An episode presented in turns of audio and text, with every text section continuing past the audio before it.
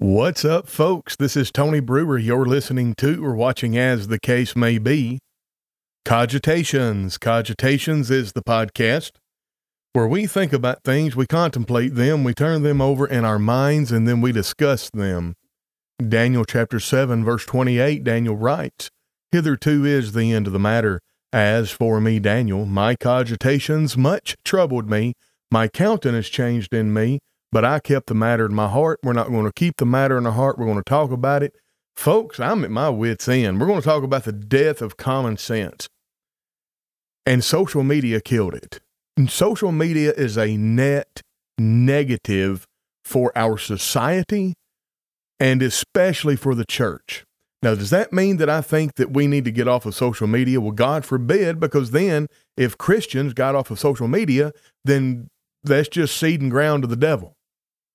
That that would be the same as saying, well, television is a net negative on society, so Christians don't need to put good content on television. Yeah. Yeah, see how that works? So it's a true statement, and the only way to combat it, well, there's two ways to combat it, is completely nix social media. Folks, that that's that's that's naive. It'll never happen. So my suggestion is we need, as Christians, to be on social media, but we need to quit being stupid. We need to quit being idiots. Idiotes. Go look that word up in the Greek. We need to stop. Social media has dumbed down Christians. It's dumbed down society, but Christians have suffered no, no less for it. Pardon me, I'm really enjoying my coffee. Um, Matthew twelve, thirty-six through thirty-seven. I cannot bring that to mind. Anyway, um, good morning, everybody. John Exum, Sue Ross, Terry Crooks, Diana Harden. It's good to see you. Uh, before, listen, I, I'm just going to do a really hard segue that's going to be kind of jarring. Um, let me put these captions up. We're going to hear a word from our sponsor, and then we're going to downshift and, and put the pedal to the metal. Contact Lindsay, Lindsay Fay Dotson at gmail dot com. We love having sponsors for the show. She's been a sponsor. It's Aaron Dotson's wife, full transparency, and she's been hired because of the ad that we've done. And if you have an ad you'd like us to run, we'll run it. Talk to us, and, and it won't it won't cost you very much, and it'll help us promote the show, or it'll help us finance the show. Are you part of a church congregation seeking effective ways to spread the word about your event? Well, look no further. Lindsay Dotson specializes in designing modern advertisements for churches, whether it's flyers, postcards, or social media graphics. Lindsay's got you covered. Reach out through a private message on Facebook, or, and this one is the most preferable, send an email to lindsayfaydotson at gmail dot com for more details. Don't miss this opportunity to make your message resonate both far and wide. Contact Lindsay Fay Dotson at gmail dot com today. Ah, yeah, for by, for by thy words thou shalt be justified, and by thy words thou shalt be condemned. Good deal. Yeah, that, that one needs to be, that, that, that we need to, we need to think about these things, and we need to think about it as far as our actions go. Listen, here, I'm going to, I'm going to open the, the meat of the podcast here with the, with my social media golden rule. And I'm going to explain to you how I dictate, or how I dictate. I'm going to explain to you how this passage dictates how I behave on social media. And it's funny, I catch flack for this, oddly enough. I've had people say that I'm not right, that that that I'm I'm incorrect in my application of this principle to my life as far as I behave on social media. All right. First Thessalonians chapter four. Um, verse nine, beginning, "But as touching brotherly love, you need not that I write unto you, for you yourselves are taught of God to love one another. And indeed you do it toward all the brethren which are in all Macedonia, but we beseech you, brethren, that you increase more and more." And, and here, here's the point of interest, "that you study," then that's give diligence, "to be quiet and to do your own business, and to work with your own hands as we have commanded you." And then the purpose for that, "that you may walk honestly towards them that are without, and that you may have lack of nothing." Folks, let me tell you something. observe the Passover.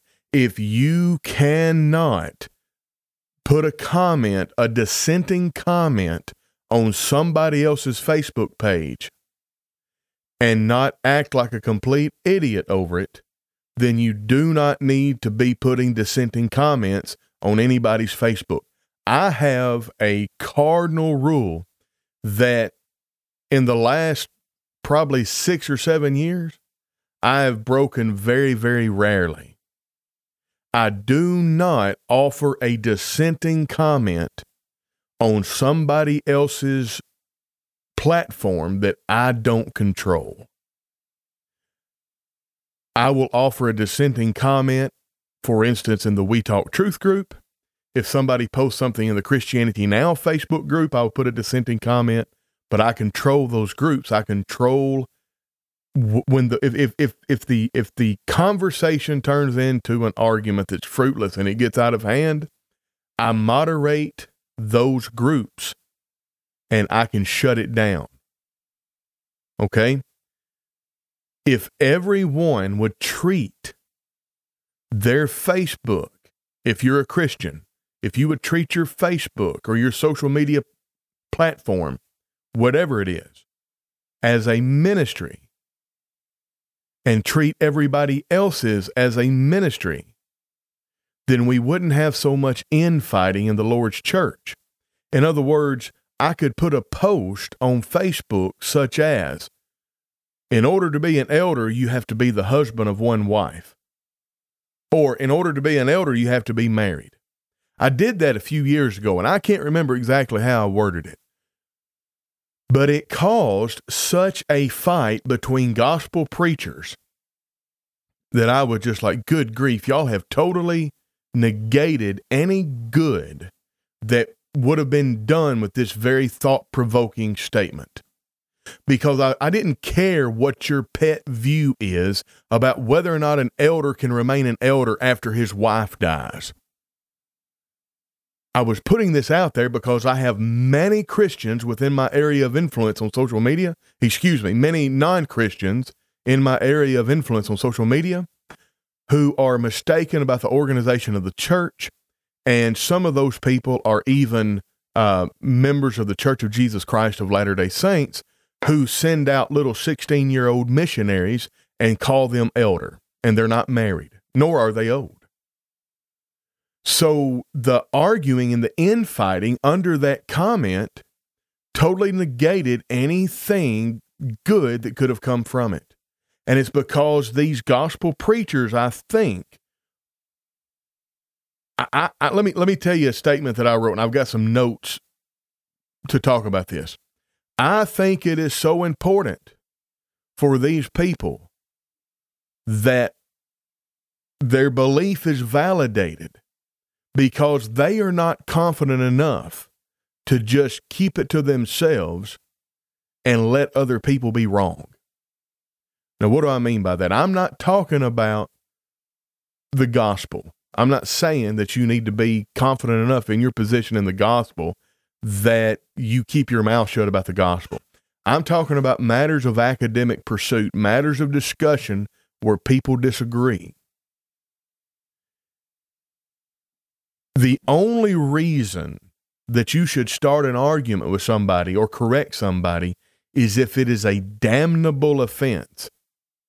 And then it needs to be handled very, very specifically in, in, a, in a godly way.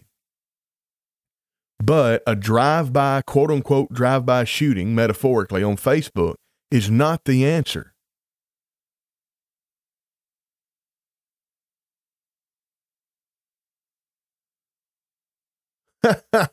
What a complete doofus.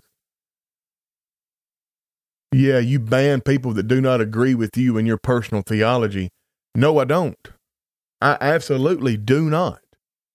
I ban people who bear false witness against me, and I ban people who argue in bad faith, Matthew T. Adams, which you did.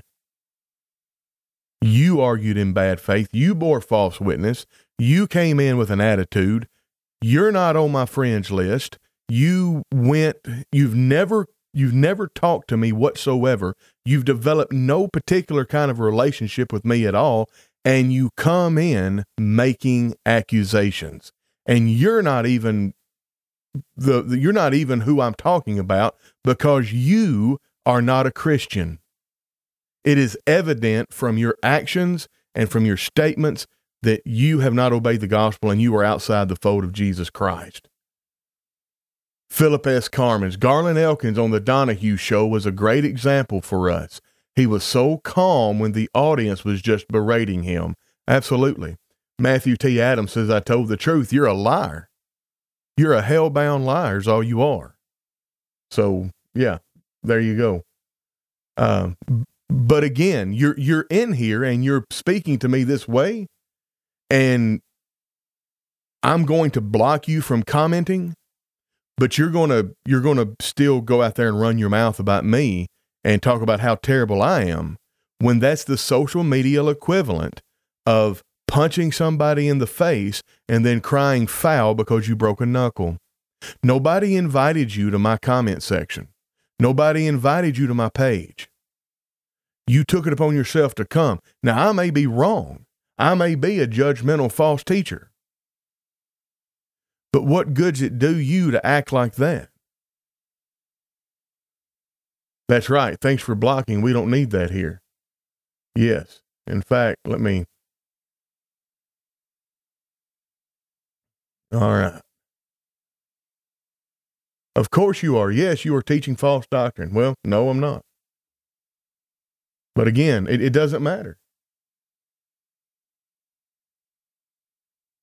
All right. We should have that taken care of. Um, I blocked him on the restream chat. He should be done.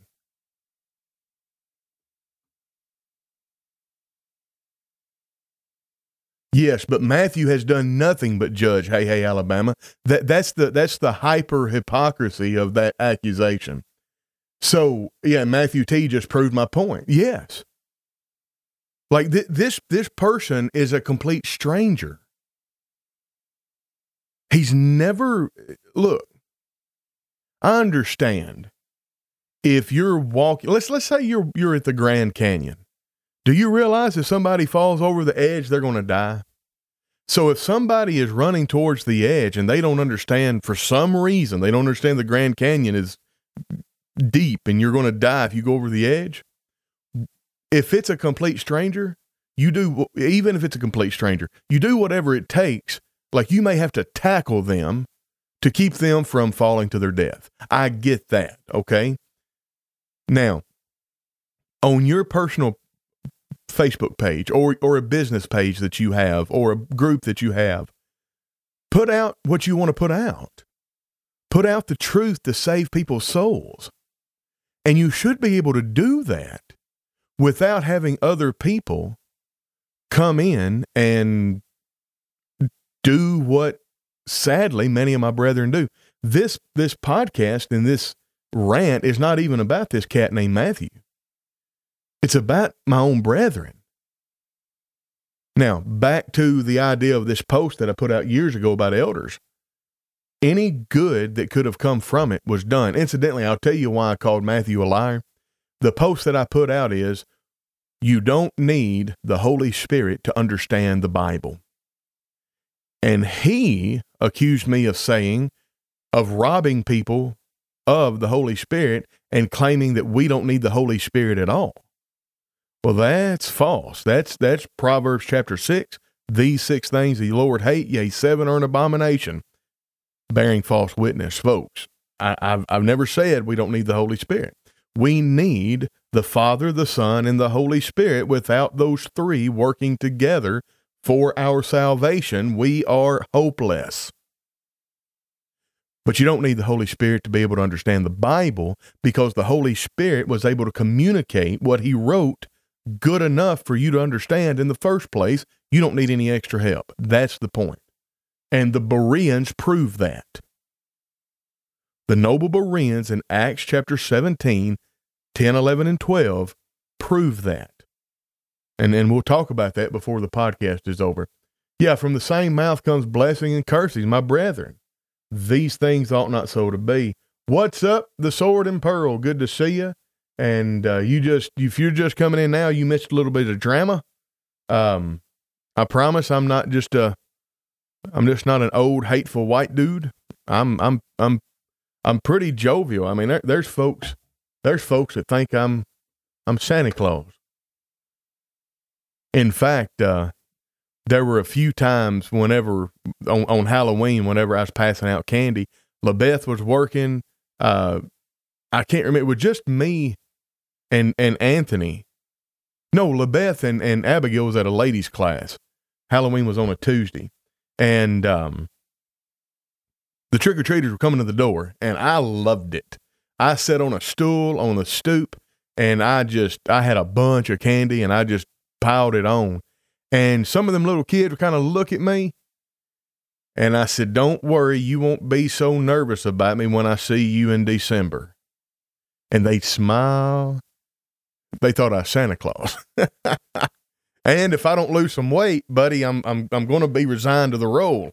I've I've, I've let myself go up here in Canada. I've got to get I've got to get ready. Um. Yeah, some folks have an axe to grind. Put that axe into its place. Anyway, let let me let me talk about this. I, I wrote this. I think it is so important for these folks who come in, and I, I'm we're, we're I'm going to show you from the comment section an example of, if you're a stranger, how to offer a dissent on someone else's timeline and not have it go south. And then I'm going to show you from another Christian how to come in and not offer a dissent. In other words, this person should have observed the Passover and, and gone on. And because of this last person, I wrote in my personal notes, I think it is so important for these people that I validate their belief because they are not confident enough in it to te- to keep quiet and let me be wrong. Here's the thing. If, if you believe that Acts chapter two thirty-eight and the gift of the Holy Spirit is the Holy Spirit himself, and you believe in a non-miraculous indwelling, I think you're wrong. I don't think you can prove that with Scripture. I think that is contra-wise to what the Scriptures teach, but I don't think you're going to hell. And you're my brother in Christ. And I'm not going to pick a fight with you on your Facebook page if you put out content that that is commensurate with that belief, a belief with which I happen to disagree. But I'm confident enough, I'm confident enough in my belief that I will let you have your belief, and I'm not going to try to come on your Facebook page and make you affirm my belief. Okay? Does that bother you? In fact, if you believe that Acts two thirty-eight and the gift of the Holy Spirit is the Holy Spirit himself, and that's that's the literal indwelling that's non-miraculous, you must have to believe then that I am wrong. And I am absolutely okay with that. We be brethren. But it would be the height of foolishness. It would be the most hateful thing in the world for me to come onto your social media and try to prove you wrong publicly. Yeah, Melissa Price, I understood your post. I knew some would take offense. Absolutely. Um, uh-oh, Sue Ross, sound. Oh, sound is back. It must have been me, she says. Good deal. Um. So anyway, yeah, I mean, it's, again, why is this? Well, I think it's because of social media. Um, I've got one, two, three, four reasons. Um, social media. Common sense is dead and social media killed it. I think emotional reactivity is promoted over rational discourse, okay? Social media platforms are designed to captivate the attention of its users. Content that triggers strong emotional responses, whether it's anger, joy, fear, or humor, tends to get more engagements In other words, likes, shares, and comments. This design has resulted in an overemphasis of emotional content and an overemphasis on the importance of emotions. Folks, I said from the pulpit, uh, we should not divide, but that does not mean we cannot disagree sometimes. Absolutely. Well, in fact, listen, Drew Leonard is a perfect one. Okay, this is going to get a little highbrow, highfalutin.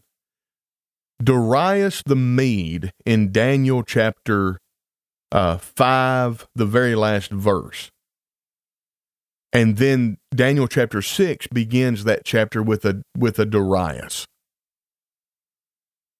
There are a large contingent of very scholarly men that through their study have concluded that these are two different Dariuses.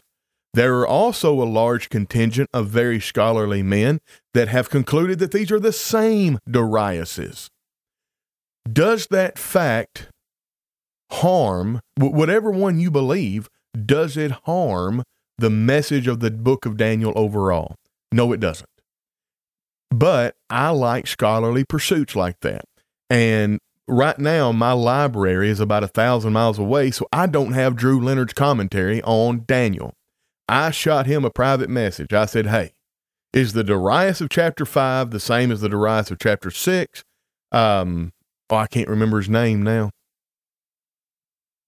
Hold on a second. I've got the commentary right here. The, oh, oh, hey, hey, Alabama. Yeah, sometimes we're saying the same things, the same thing differently, and it's because of this emotional reactivity over rational discourse that these unstable people, they can't process what another person is saying because their initial reaction is, this person is disagreeing with me. But bear with me just a sec. I got it. Doctor Rex A. Turner. Rex Turner makes a good case in his commentary on Daniel that the Darius of Daniel five and the Darius of Daniel six are the same person, or excuse me, are different people. When I said that to Drew Leonard, he said, well, I don't take that position. I said, Drew, can you, can you, can you expound on it? I said, I would just go read your commentary, but it's, it's a thousand miles away. And old Drew hooked me up. He, he, because I'd already bought his commentary and had a copy of it, he, he went ahead and sent me a digital copy, which is the, the bomb dot com. Now, don't go to Drew and ask him for a digital copy of his commentary. Go buy his commentary. But my point is this. He says, go read pages, and he told me what to read, and he said, whether you agree with me or not, come back and let me know. That's the way Drew and mine's relationship is. He, if the, the last time I talked to him, he takes a different interpretation of first uh, of the book of John, chapter fourteen, one through six, than me. Do you know what I've never felt the need to do? Is when I see something that that that he does with which I with which I disagree, I have never felt the need to try to make him affirm my position with which he would disagree. Why are those things? Well, because we're interested more over in rational discourse, and we don't really care about emotional reactivity. All right. An over-reliance. Social media has killed common sense because it has fomented an over-reliance on group opinions. I shared an article, I, I wrote rather an article on Substack that someone took umbrage with, and it was about how we don't need to understand, we don't need the Holy Spirit to be able to understand the Bible. Or no, no, no, God doesn't speak to us today. Uh, it was in a prayer, it was in a, it was in an article about prayer, in which I made one comment about prayer is a two-way conversation where we talk to God and then ta- God talks to us. but not directly, because not only will not God do that, he cannot do that, meaning he's bound by his word, okay? And this dude went nuts. He he restacked my article, called me out as a false teacher, got it, I mean, just made fun of me. I used the word juxtaposition, and he quoted that word juxtaposition and laughed at me. He said, I see what you do. He said, you... It's just, it would be, it would be sad, or, or it would be, it would be funny if it weren't so tragic, or maybe it would be more tragic to bear if you couldn't laugh at it. I don't know, one of those two, maybe a little bit of both. But he said, I see what you do. He said, you use big words whenever people ask you questions, then you talk to them like they're stupid. And I'm like, I, all I said was, I'm not sure about the juxtaposition of verbal and nonverbal communication when, when talking about how God communicates. But let me answer this the way I understand your question to be, and then I answer the question. Dude, he this an over-reliance on group opinions? In the discourse, if you could call it that, that we had, he said, I produce a podcast, I talk to you know, hundreds of Christians a year who all believe the same thing that I do. I've never talked to anybody that believed what you believe.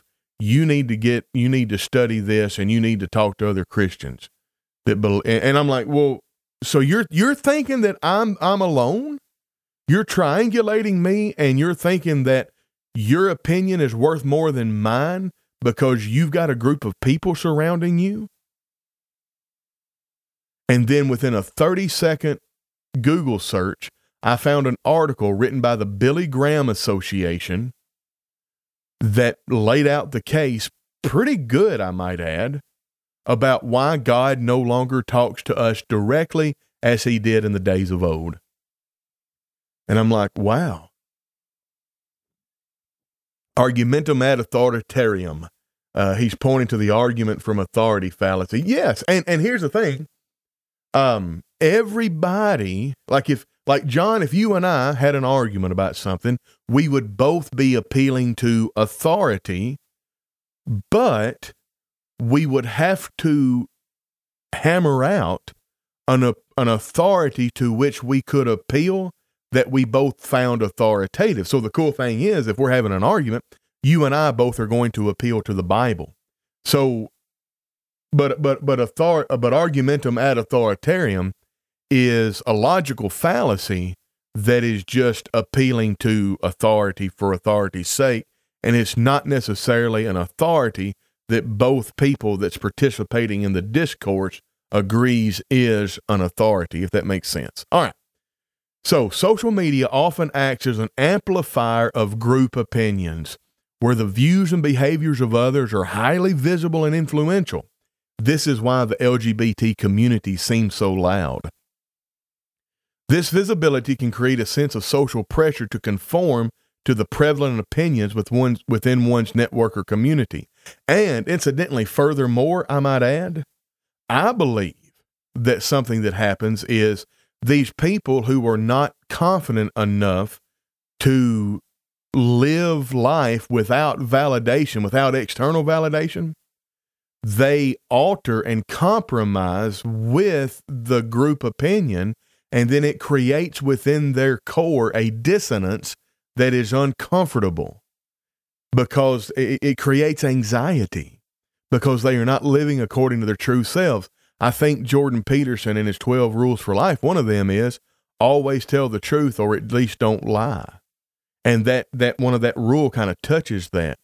Never, ever say anything or believe anything or do anything that you don't believe is true.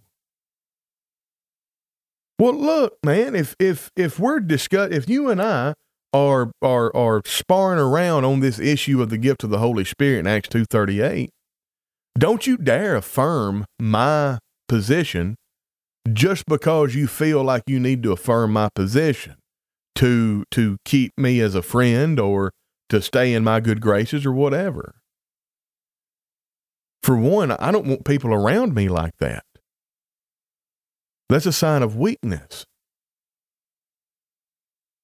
I want people around me, and, and that, that's a common myth. I, I, I've, I'm I'm I'm trying to not talk as much about me as I do.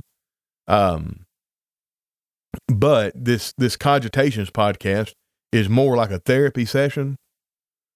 It's more like a a a a, a, a practicing or me ordering my thoughts. So it is about me a lot, and I don't. I should probably shouldn't do that, but anyway, uh, I'd probably have more followers if I maybe did Cogitations two or three times a week, and then the other times a week, like maybe three episodes of Cogitations, but two episodes of an entirely different podcast that was more traditional and just focused on bringing a lesson. Anyway, um, where was I at and why did I say that? Oh, yeah. Um, it is a, by, by people who do not like me, it is a very popular accusation and a common accusation to say, Tony thinks he's always right. Tony is unbendable. Tony doesn't want people around him that challenge him and disagree with him. And that is absolutely not the case. I absolutely love having people around me that challenge me, because if I don't have people around me who challenge me, then I will never know how strong I am really. Now, I would rather be challenged by someone who is my friend, to where if I don't rise to the challenge, then I don't get hurt, because my friend isn't going to hurt me. They're going to help me once I once I realize I've fallen short. However, if you never have people around you who challenge you, that challenge your ways of thinking, challenge your behaviors, whatever. In other words, if all you surround yourself with, with is yes men, then what's going to happen is you are going to meet a, male- a malevolent force that does challenge you. And because you're not used to being challenged, you will fall short. But the problem is, this time, the person, the malevolent force that challenged you where you fell short, that force is bent on hurting you. So it's much better to have people around you who challenge you, who argue with you, but are strong enough in their own convictions that they can allow you to have your convictions, and you're both stronger for it. I don't know. Maybe there's a verse in Proverbs that succinctly sums that up. Maybe some of you folks in the audience can go to Proverbs and find a verse that succinctly conveys that message. Oh, cool. Diana Harden says, Um, I like your approach and you make it more personal. Oh man, I don't know what's going on with the, yeah, you're, Ted, you're the set. Well, I don't know. He can't hear me. Um, I was going to say, Ted, I, you're the second person that says something about the sound. If somebody could put it in the comments to Ted and say, um, uh, refresh his page or something like that.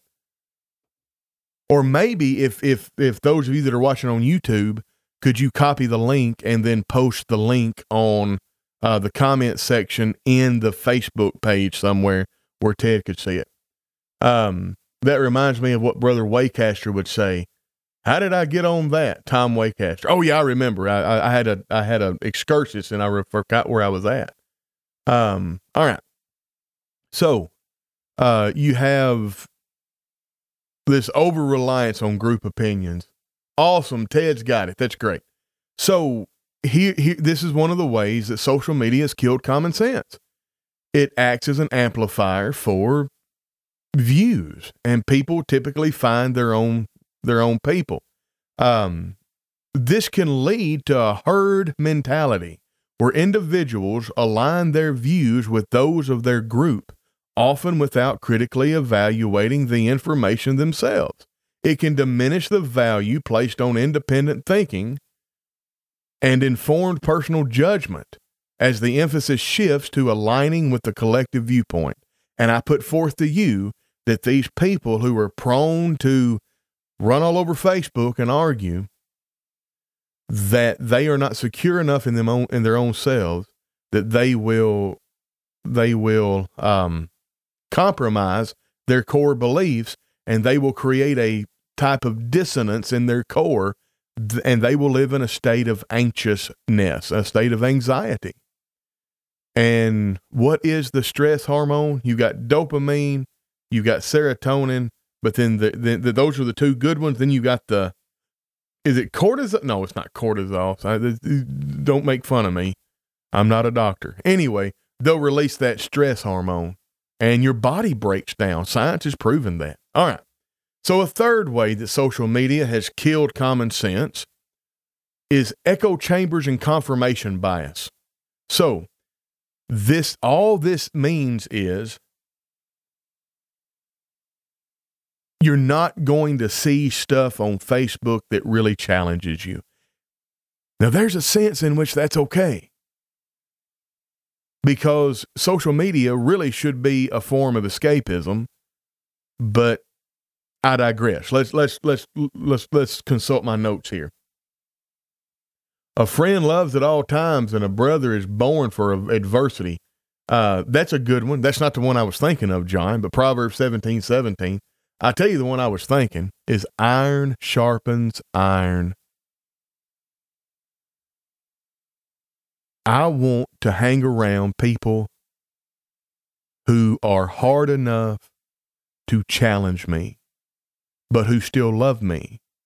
That way, when a malevolent force challenges me, I know how much I can take. I know when I need to call in help.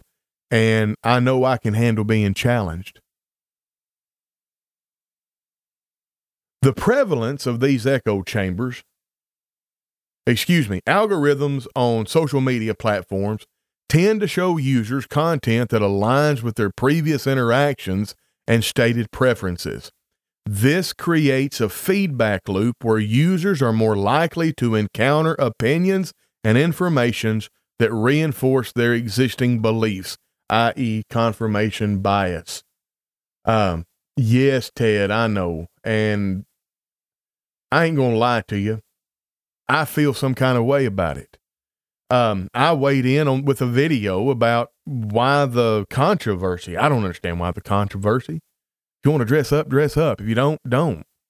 But you can't. It's detrimental to the cause of Christ to put out content on social media that makes the people who do dress up feel bad. In fact, I, I believe it's in violation of First Corinthians fourteen.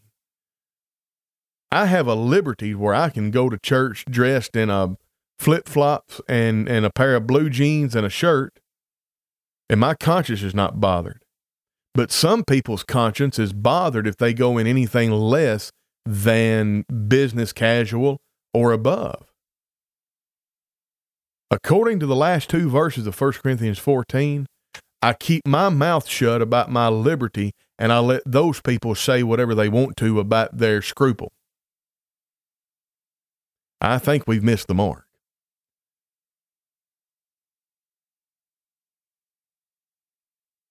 Nuance cannot be felt.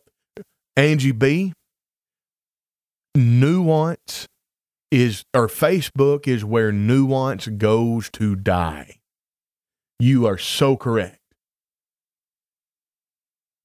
I've been accused of, oh, hold on. I've been accused of being in an echo chamber when I was an M S O P because I did not go along with someone's views on M D R and New Heaven, or N H, so marriage, divorce, and remarriage, and New Heaven and New Earth. Yeah, and, and that that's, John, that's that's the that's the weapon of these folks that are not confident enough in their own position. Look, the people that believe in the new heaven and new earth, they will they will say, they will affirm, well, if you don't believe in this, it's not a salvation issue.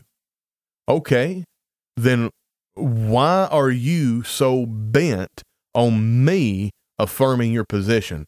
Why can't you just keep your mouth shut and let me be wrong? Now, marriage, marriage, divorce, and remarriage are a little bit different. Um, marriage, divorce, and remarriage is a salvation issue for sure.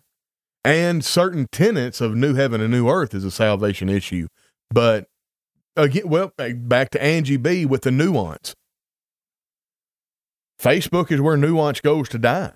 It's very difficult to have a nuanced conversation because I will tell you, my personal conviction is that depending upon the particular brand of the new heaven and new earth, it is not damnable heresy. I know of about ten preeminent gospel preachers who would withdraw fellowship from me, and I am at this point treated like a second-class Christian. Oh, Ted Knight knows exactly what I'm talking about. I'm not bad enough to withdraw fellowship from, but I'm not good enough to use either. That's that's a second-class Christian. I have looked pretty, I've I've looked for that article pretty extensively by Global Music. I would love to, I, if anybody knows of an article that Global Music wrote that's something to the effect of secondhand Christians, I would love to have a copy of it. All right, so echo chambers. The prevalence of an echo chamber limits exposure to diverse viewpoints and information. It can lead, and I say it does lead, to an overestimation of prev- or the prevalence or correctness of one's own views and underestimation or ignorance of alternative perspectives. Folks, it's the Dunning Kruger effect.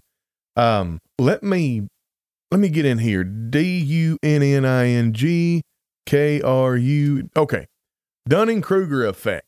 The Dunning-Kruger effect is a cognitive bias in which people with limited competence in a particular domain overestimate their abilities.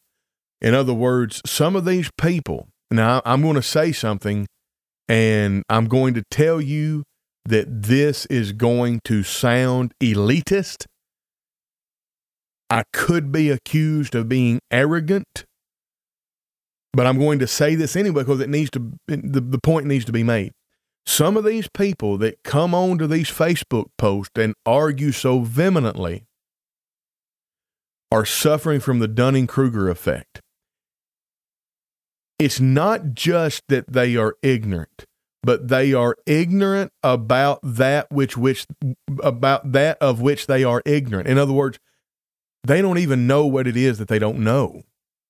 They greatly overestimate their competency and their area of expertise, and it's very difficult as somebody who has studied a, a topic for hundreds or even thousands of hours. And, and I mean, it. I've I've been in the I've been in the assembly where I have taught something from the Bible, and a person that only comes to church on Sunday morning raises his hand and challenges me. And I'm like, you, you don't know enough to offer your dissent. Like, based on what you said, I've got to go over here and I've got to teach fifteen or twenty different things about which you are ignorant. I, I can't answer your question because your question is based on so many false suppositions. That's the Dunning-Kruger effect, and that is the danger of the echo chamber. Because, well, let me let me put this. Um, I do not believe that when Jesus was resurrected, he bore the marks of his of his torture in his body. According to First John chapter three, we're going to see him as he is, and we're going to be like him. According to First Corinthians chapter fifteen, we are going to be resurrected and have the same kind of body that Jesus had when he was resurrected. I do not believe for a minute that will be a scarred, marred body. I believe it is going to be a perfect body without spot or blemish, without any kind of physical ailment whatsoever.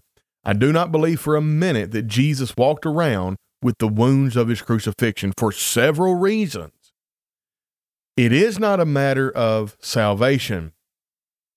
And if you would like, I would do a, an entire podcast explaining my position.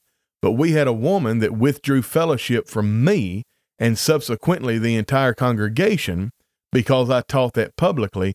And she said, well, I've talked to three elders and five gospel preachers that say that you're wrong. And I laughed. I said, well, I don't care if the whole world says I'm wrong. It's up to the whole world to give me an argument that causes me to change my position. And I've never heard one. However, I can find you five preachers and three elders. And if we're having an arms race, that are more preeminent than yours. So if we want to start gathering an army and going to war, I guess we can. So what do you do? I said, I don't care what you believe. You don't have to believe what I believe. But you can't be disruptive and you can't disallow me to teach what I'm going to teach. Anyway, she ended up withdrawing fellowship from me and the entire congregation. Some people tend to rely on their emotions than on facts and truths. Sue Ross, he did. He never asked Thomas to see and touch the scars. That, that's, that's another reason that I don't believe he had the scar. Nowhere in Scripture does anybody touch the scars. Grammatically, okay? Now, th- again, Sue, I don't have enough time to really flesh this out. So just chew on it, okay? Everywhere that Jesus' resurrected body is mentioned, no one interacts with the scars. They're, they're never actually mentioned as if they are existential. Their existence is always assumed. Go read them. It's amazing. Sue Ross, go, what did he say? Go read the text. Go read the text and just chew on it. Think about it. He, he anyway, I, I don't want to get into it. I'll, I'll do a podcast about that later. Um, well, there it is, L S B. Then he said, uh, Thomas, bring your fingers here and see my hands, and bring your hands here and put it into my side, and do not be unbelieving. Well, put it into my side, but it doesn't say anything about scars or open wounds.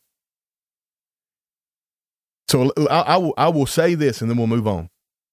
The mark of a miracle, and I get this from Acts chapter four, verse sixteen.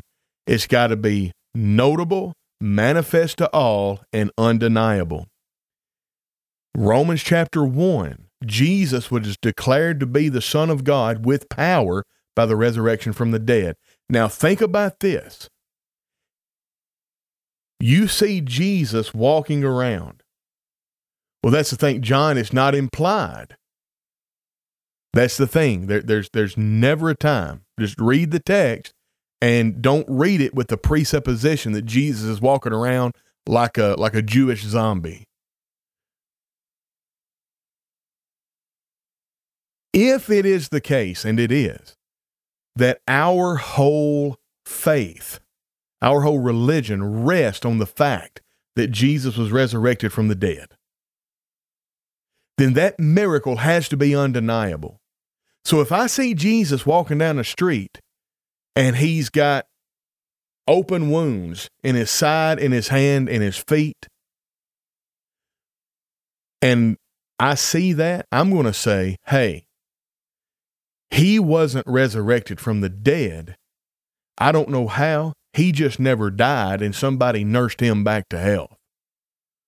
Because that's how that, that's that's how it would happen. In fact, Paul, I don't believe Paul died when he was stoned.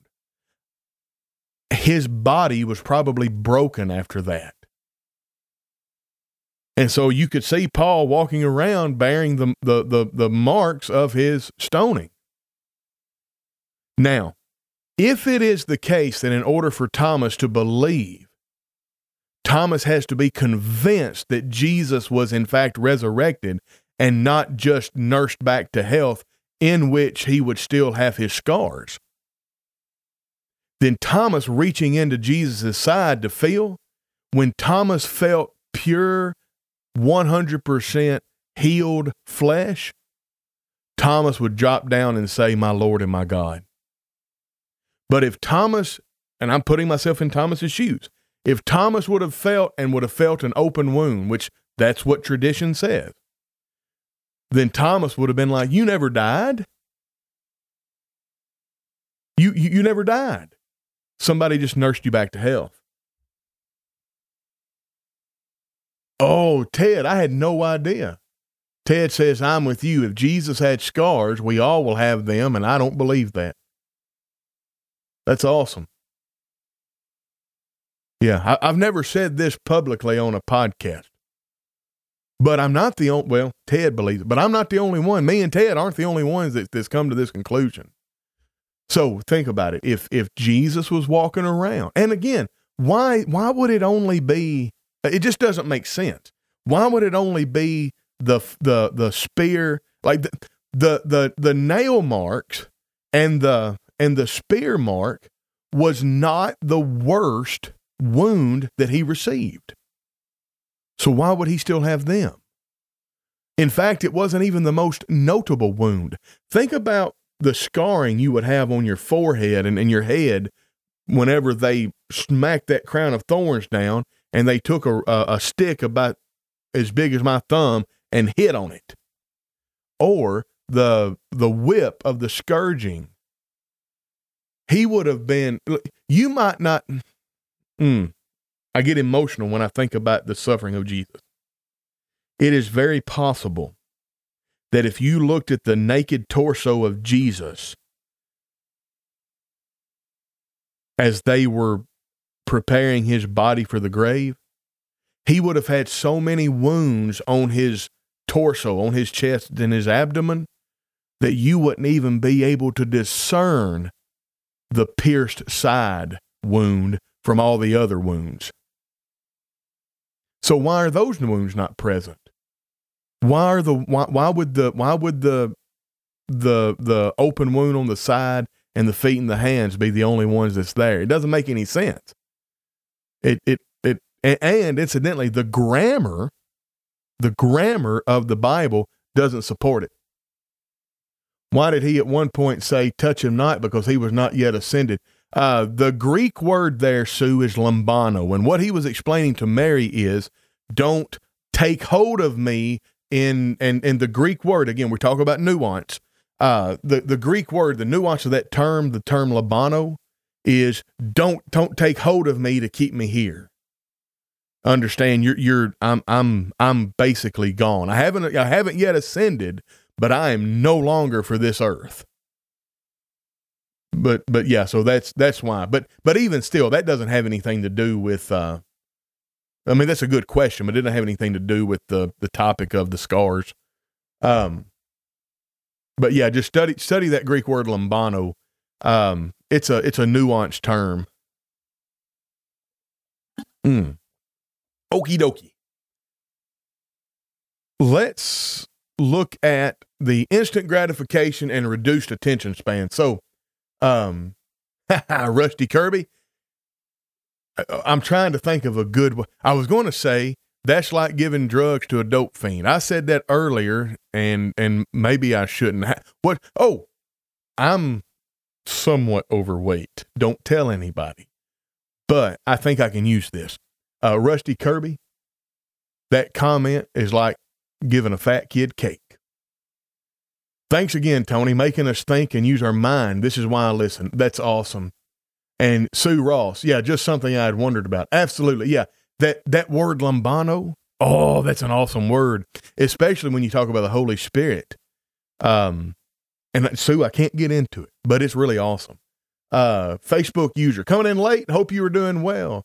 Hey, I'm doing really, really well. This this podcast has been pretty cathartic. Um, I'm meant to be four sections, four segments in by now. We're still on the first segment, but that's okay. I can always do another podcast.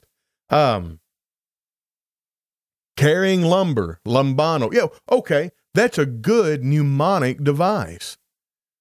In order to carry lumber, you got to grab hold of it and keep hold of it. That's lambano. In fact, uh, I, I would, ooh, y'all, I don't need to go down this road. Um, I would be interested in looking at how that word parses out, especially in the verse, uh, what, what verse in the gospel is it? That's so sad, where Jesus tells Mary, don't, t- you know, touch me not, because I haven't yet ascended to my Father. Again, the word is lambano. I would be interested if that's a an active tense. Like, is it present active indicative? Uh, second person, which be you, touch me not. I don't know. John, if you if you have if you have your uh, Bible software handy, you may, that may be something you could look up for us. See what the tense of that verb lambano is. All right. The fourth and final thing that we're going to discuss today about how Facebook or social media has been responsible for the death of common sense, instant gratification and reduced attention spans. What Rusty Kirby just commented, thanks again, Tony, making us think and use our mind. This is, this is something. Okay. Uh, let me go over here. I'm going to, since John put it in there, I'm going to look and see what the tense of that verb is. Oh no, where's my, where's my e-sword? My trusty Rusty. I got to get in here. Hold on. I got to launch it. I hope this don't shut everything down. Come on, e-sword.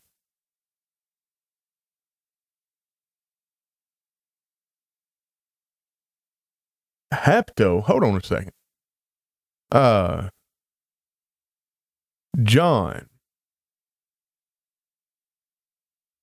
seventeen, twenty-one. I may be getting fact checked in real time. No, twenty seventeen. twenty seventeen. Jesus saith, touch me not. All right, the word touch. Y'all, it's not lambano. Fact check. This one, look.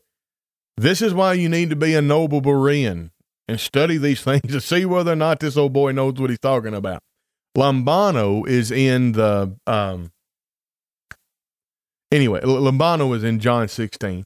All right. So it's still the, the same concept. Rum, uh, uh, haptomai or ha- haptomai is properly to attach oneself to. That is, well, to uh, it, it's of carnal inter- intercourse with a woman or cohabitation. To fasten oneself to, or to adhere to, to cling to, and uh, to touch, to assail one.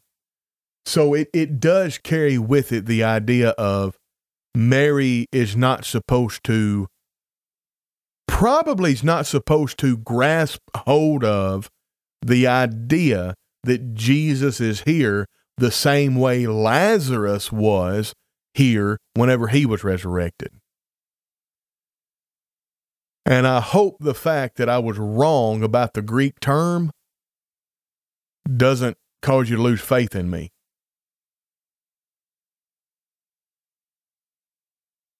Oh, yes, Jane is naughty. Uh, Jane, I appreciate you, but you you, you got to go. Um, yeah, g- the L S B uses clinging. That's awesome. Yeah, I think clinging is good. Yeah, don't cling to me.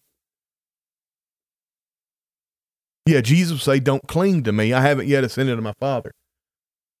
So, Sue, it's not lambano. But Uh, I guess since we're doing this, we might as well.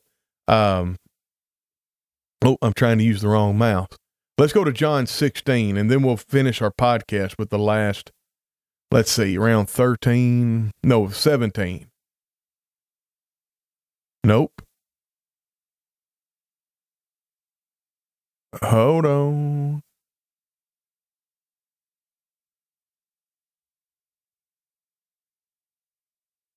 Well, where is it?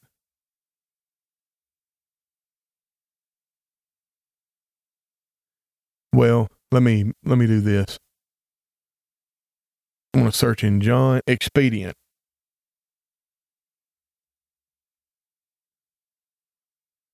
Oh, it's verse seven. I thought it was seventeen.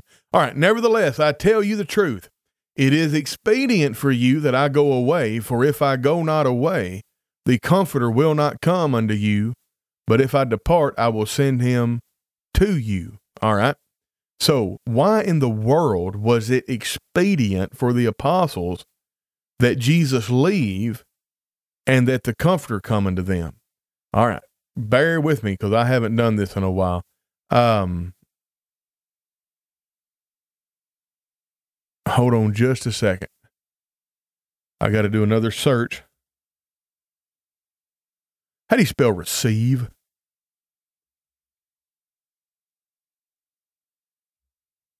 There we go. All right.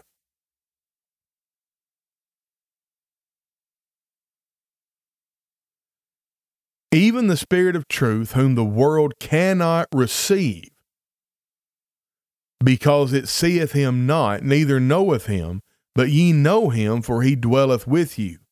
So, John fourteen, seventeen. Now, check this out. Even, or, or even the Spirit of truth, well, and and I will pray the Father, and he shall give you another comforter, that he may be with you forever, even the Spirit of truth, whom the world cannot receive. This word receive is lambano, okay? Now, the the why is it that the world cannot receive the Spirit of truth? I thought that the truth will make you free. You will know the truth, and the truth will make you free. So then the world should have been able to receive the Spirit of truth. Well, receiving, we, we think of receiving as um, giving something, okay? Um, Wayne Vaughn, my Instagram I D is Understanding the Time. Understanding the Time.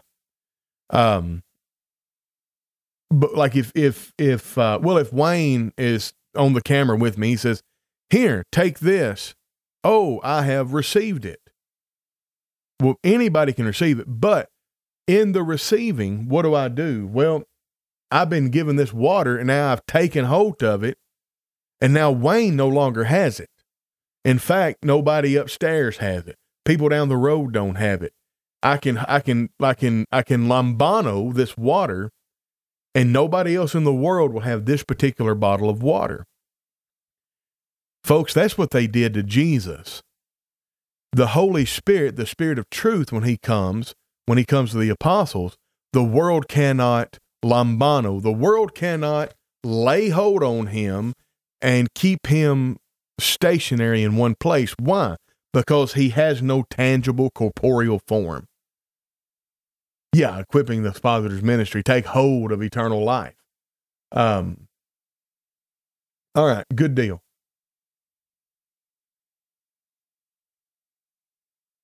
Where are we at?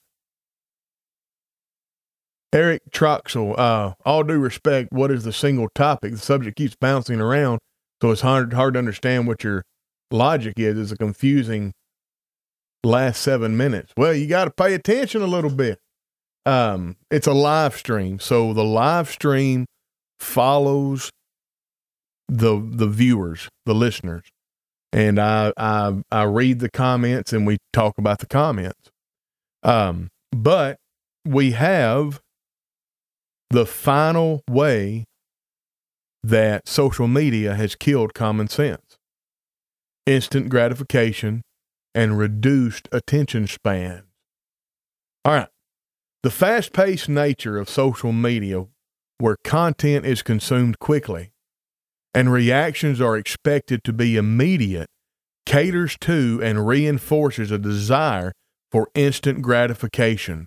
This dynamic discourages spending time on any single piece of content.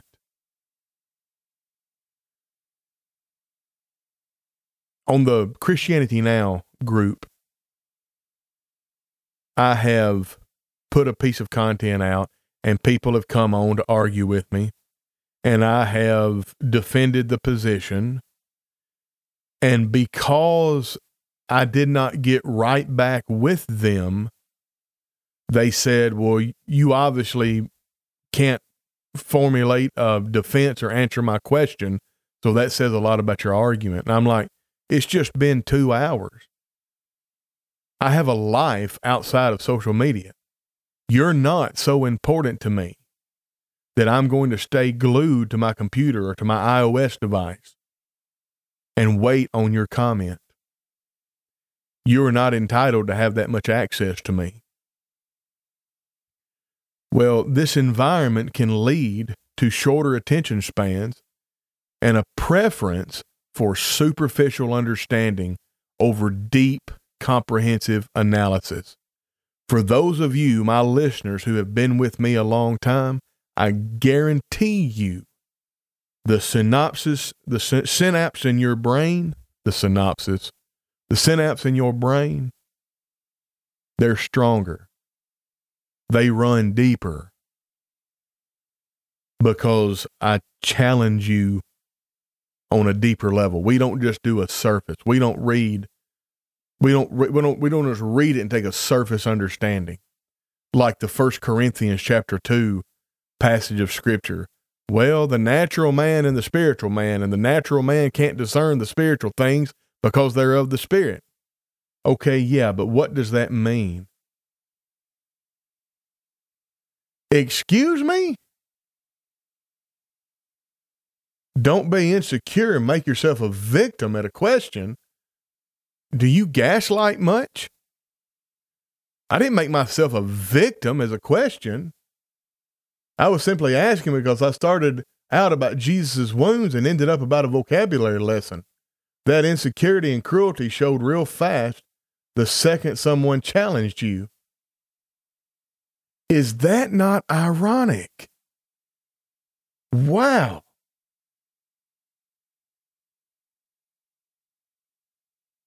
I, I'm I'm just,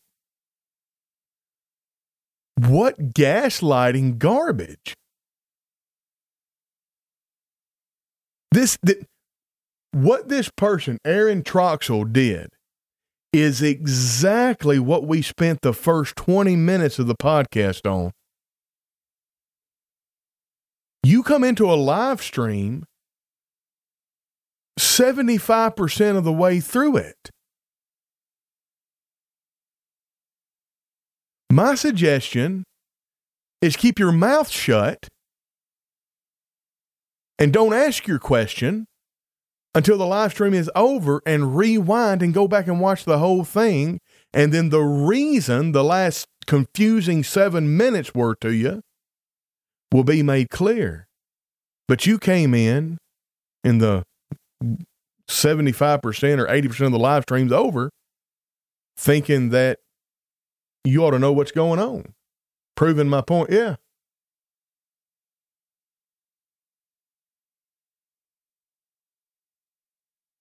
This Facebook user says, spot on Aaron. Good grief. Yeah, y'all, y'all are just trolls. That's it.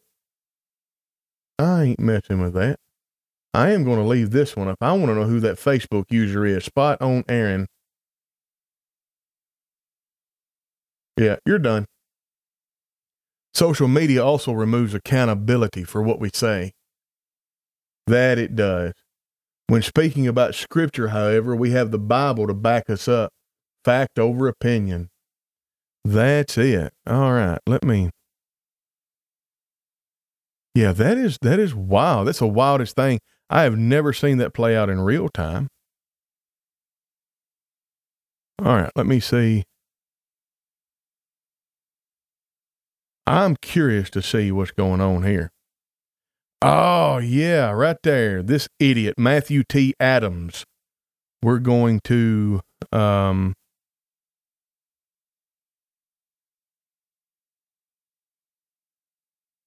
huh, okay. Interesting. He's going to be gone. What?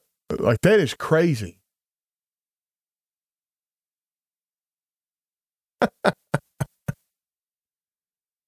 Oh, all right. Let me do this. Because God is in charge. You're delusional, dude. All right, let me go here. I am going to, well, there it is. No. I'm going to have to edit this out in the in post.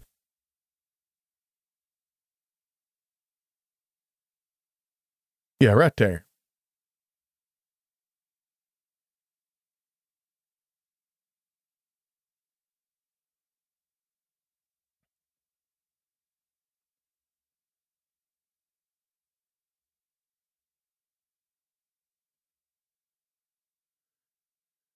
Oh, you fool. Nobody proved me wrong.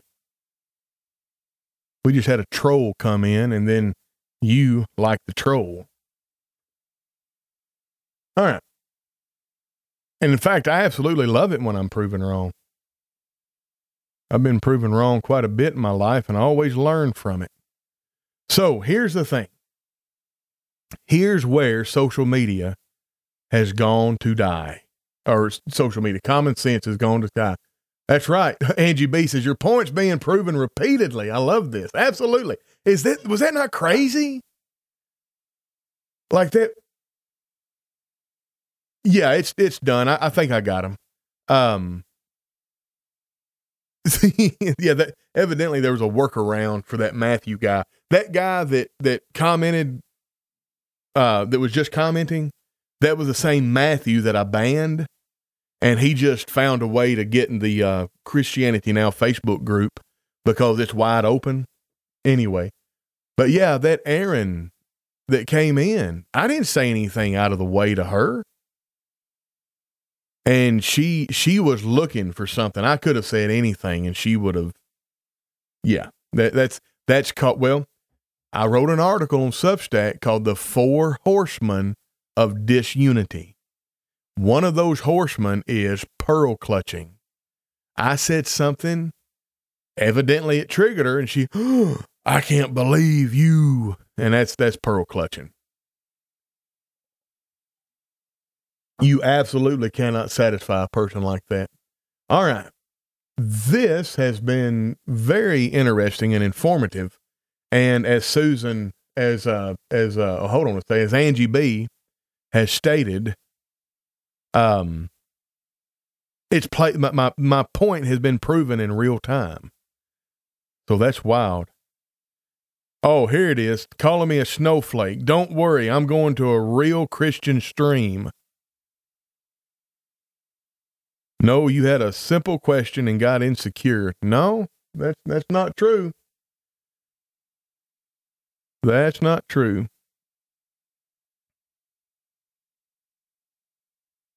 All right.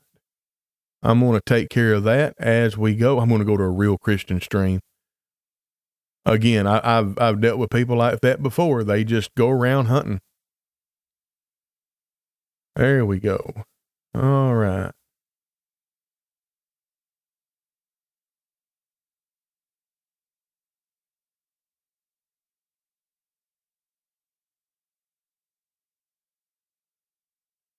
Well, I wonder, why can I not block this person? They may have me blocked.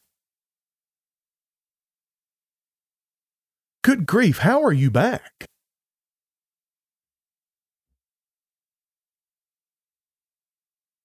This is funny. Answer not a, answer not a fool according to his folly, lest thou become like him. So take him off. I don't, maybe you need to read the rest of that. Very interesting. All right. Let me go to, yeah, that's, that's, that's just wild. I'm, I'm going to edit all this out for the, for the upload, but I do think it's interesting. Um, I'm going to go to, uh, the Christianity Now group and see who this is. Oh, Ted Knight. I thought that was that other fella. Answer not a fool. Hey, Ted, I apologize. Again, this, I don't like it when I'm proved wrong, but I was just proven wrong. I know, Ted, you ain't got to explain yourself. That was me. I was all up in my emotions. I am not uh, immune to being emotional. And that's all I got to say is that's, that's what that was. And I'm sorry, but I get what you're saying. Answer not a fool according to his folly, lest thou become like him. So take him off. Yeah, he's done. He's done. It's just, I've never seen you type in all, in all caps. So I thought for sure that was this other fella. uh, you think, you think we need to be a little bit more careful from now, or you think I need to be a little bit more careful from now on? All right. Sorry about that, Ted. I was like, how in the world did that guy come back? But I, I think, yeah, he, he's done. Um, yeah, I, I, I gotta. All right, folks, I think I want to quit while I'm ahead. I've done, I've, I've, I've done attacked my good friend and brother, Ted Knight. I'm sorry. Um, I really appreciate every one of you. I'm going to edit this a little bit uh, for the upload on Podbean, Apple Podcasts, Spotify, and TuneIn Radio. And uh, yeah, that was crazy. That was crazy. Uh, I got to figure out this this this gal named Erin and uh, figure out how to get her where she she can't do anything else. That was crazy. And and you recognize that for what it is. Um, that's where somebody says, you know, I'm going to come in here and start a fight. And then they, they come in and they, I mean, with all due respect, the last seven, what's the topic? The last seven minutes have been confusing. You've been all over the place. If that's not an insult, I'll eat my hat. With all due respect is just a way of saying, I don't respect you at all. All right. Grateful for, thank you, Diana Harden and Angie B. There is an art to argumentation and debate. It's more and more difficult to uh, even have a discussion. I enjoy your podcast because there is no posturing. That's that's pretty high praise. I appreciate you, Angie B. And um, Philip S. Carman says, this is the craziest live stream yet, LOL. Must be a Friday and a full moon. But Philip S. Carman, listen to this. Back in the day, before twenty sixteen, whenever Facebook's algorithm was not dampened, I'd have sixty or seventy people in a live stream like this, and it there would be people like saying the most vitriolic trolling stuff, and like, well, you're just stupid if you believe that, and I'm and you just de- I mean, I could there, there was there were times where I'd go live in the evening and I might live stream for two and a half and three hours. And it just, Facebook just keeps putting it out. But now their algorithm is different and it changed in twenty sixteen. Um, but anyway, uh, yeah. Ted, no, sir, you don't. That was all me. That was all me. I've got a story to tell now of how I, how I attacked my fellow brother in Christ and gospel preacher Ted Knight. Oh, y'all forgive me. I'm sorry. I, I, I ain't gonna lie to you. I feel really bad about that. Cause I, I it, like everything that I was talking about and how we don't need to get emotional. We don't need to react with our feelings. I was already, because of that gal gaslighting me, my, my emotion meter was about right up here. And then that guy, I got him out of the group. I couldn't figure out how to get her to where she couldn't comment. And then it just kept rising. And then I saw that one comment that I thought was from the other dude that I just blocked. And my emotions just go boom. And I lashed out, and the fella that I lashed out with, uh, lashed out against, is probably one of my greatest proponents and advocates. So, yeah, that'll teach you to be more careful, or teach me to be more careful. All right, listen, I'm going to get off here. Social media, even whenever you're cognizant of its problems, it still dampens social media. Tony. Yeah, you're human. We understand. I appreciate it. And Terry Crooks says, I've I've dealt with people like this, but I don't give them a voice. I just ignore and keep doing what I have to do. Terry, that's probably the best thing that I could have done instead of reading the comment even and just blocking them. But I go back to them old days of where it was like the wild, wild west, and it's not that way anymore. All right. I mean it this time. This has been Tony Brewer with Cogitations.